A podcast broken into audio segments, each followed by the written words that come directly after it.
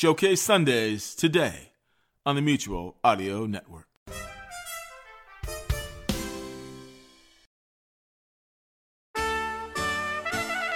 With Jack Ward still out on the Halifax prairie bringing in the cowlets for the summer pasture, Mutual Audio Network presents the experimental stage series Synesthesia Theatre.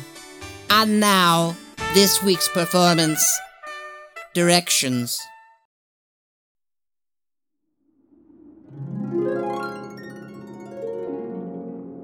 Hey, can you smell me how to get to Callister's restaurant? Sure enough. You just here to the left. You can't miss it. If you've heard shattered fragments of a wind chime made of opals, well, you've gone right instead. Take the corner lights. They should hit you almost like a rusty orange root beer.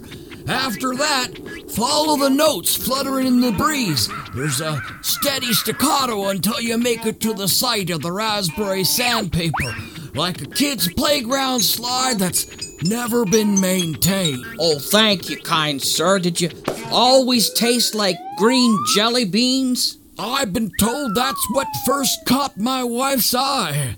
Oh, before you get there, you want to stop at Sonic Society 737. Starship sounds. It's large enough, you can't miss it.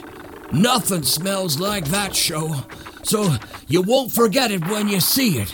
This week, Jack and David go out in deep space where biologist Violet Lou is floating through the void, trapped in a doomed research ship.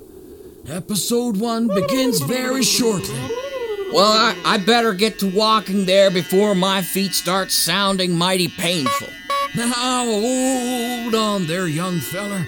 You best not forget to smell your way past Jack Armstrong, the All American boy. Jack Armstrong. The All American boy.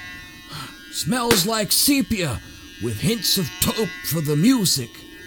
It's a double feature from Saturday Story Circle for the end of season three, with Jack and the Luminous Dragon Eye Ring episode 8 and 9. Well, thanks so much for the directions, old timer. Sure, sure hope I can find you again. Sure enough. Just don't forget to listen for this here beard and cane when you see me next. Take care.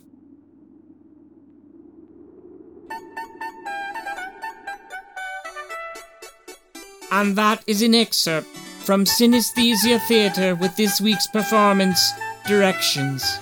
For Sunday's showcase, I am Melvin Gallant. Good turquoise.